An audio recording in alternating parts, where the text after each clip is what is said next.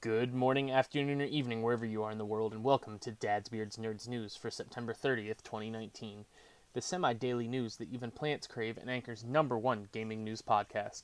I'm Tommy, and I'll be your host for today. With that being said, let's jump into the news. First story for today, Destiny 2 servers are currently offline until Shadowkeep's release tomorrow, by Jordan Serrani of IGN. Bungie has taken Destiny 1 and 2 servers offline until tomorrow's release of Destiny 2 Shadowkeep. The scheduled maintenance began Monday at 9:45 a.m. Pacific Time, was announced by Bungie on Twitter. The servers will be brought back online for the launch of the expansion on Tuesday at 10 a.m. Pacific Time or 1 p.m. Eastern Time, according to Bungie's website. The developer added, players may experience sign issues at that time, and background maintenance is still ongoing. According to Bungie, those problems should cease when maintenance is expected to complete 2 hours later at noon Pacific Time or 3 p.m. Eastern. Okay, I'm bummed I can't play Destiny, but it's a small price to pay for all the changes being added to Destiny through Shadowkeep, plus new light becoming a thing and being free. So, sure, take the game down for a day. Alright, cool. But speaking of Bungie, Bungie will release a new non-Destiny game by 2025 by Matt Kim of IGN. The next expansions for Destiny 2, Shadowkeep, is out this week, and IGN was able to speak to Bungie CEO Pete Parsons about the studio and specifically on its plans to become one of the best entertainment companies in the world by the year 2025.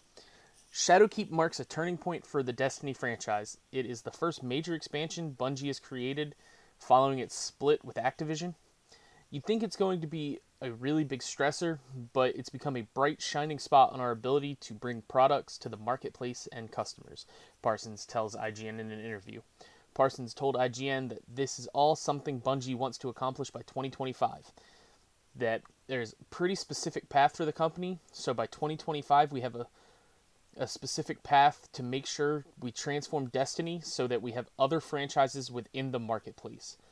The latter is the other part of Bungie's goal to become a greater entertainment company. We need to build our publishing group, but part of our vision is also to become a multi-franchise entertainment company. Bungie announced its interest in developing new properties, especially after announcing outside investment from Chinese game company NetEase. But Bungie says it's looking for specific kinds of franchises to build. So, it's no secret that I'm a huge Bungie and Destiny fan, so knowing that other games coming from Bungie is awesome. I wonder what type of game it will be, whether it'll be a shooter, multiplayer-based, an RPG, a hack and slash, who knows? I don't know what they would do. I'm curious to what they would do, but I can't wait to see it.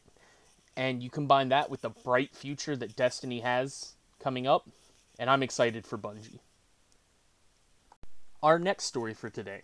Stranger Things Season 4 announced alongside teaser trailer by Adam Bankhurst of IGN. Netflix has announced Stranger Things has been renewed for a fourth season with a brand new teaser that states, "We are not in Hawkins anymore." With no release date or window given, Netflix did reveal that it signed Stranger Things series creators and showrunners, the Duffer Brothers, to a multi-year film and series overall deal. So, here's the thing. I know literally nothing about this series, but I know it's one of Netflix's biggest series ever. So, renewing it was kind of a no-brainer. I know there's a lot of people that are like, oh yeah, end the series now while it's still good, and all that, but why would they stop? If they can keep being creative and pumping out good content, just keep doing it. You do you, Netflix. And our last story for today. Troy Baker didn't star in Borderlands 3 because Gearbox wouldn't go union. Also by Adam Bankhurst of IGN. Following the news that Troy Baker would not be reprising his role of Reese from Telltale's Tales from the Borderlands in Borderlands 3, there were many questions as to why this was the case. Now, according to a recent comment by Baker himself, it appears it had to do with the fact that Gearbox wouldn't go union.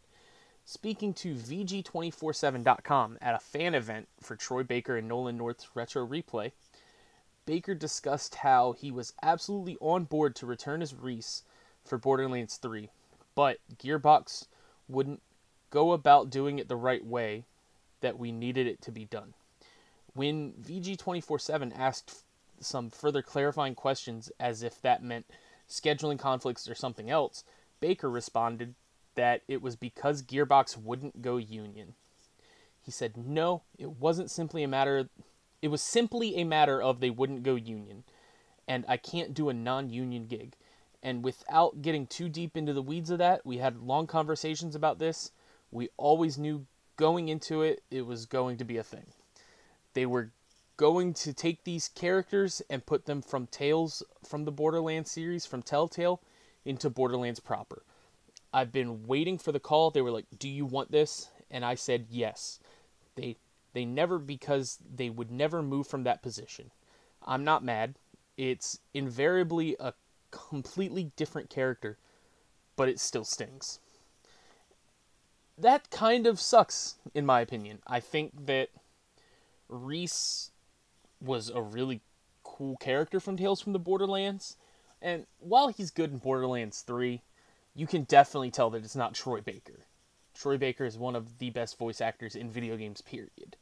So I would have loved to see him return, and it's kind of a bummer that Gearbox wouldn't unionize to kind of help out the voice actors and other employees, but props to Baker for standing up for what he believes is right.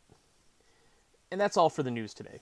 Thanks for listening, and let us know what you think about any of the stories we talked about by sending us a message on Anchor, the podcast we use to record the show. If you'd like to support the podcast other than listening, please check out our Anchor page at anchor.fm/dadsbeardsnerds, where you can donate to us via Support This Podcast button and sign up for a monthly donation of 99 cents, $4.99, or $9.99 a month. Check us out on Twitter at dadsbeardsnerds, Instagram at dadsbeardsnerdspodcast. Check out our Twitter bio to be a part of our ever-growing Discord community, or on twitch.tv/dadsbeardsnerds.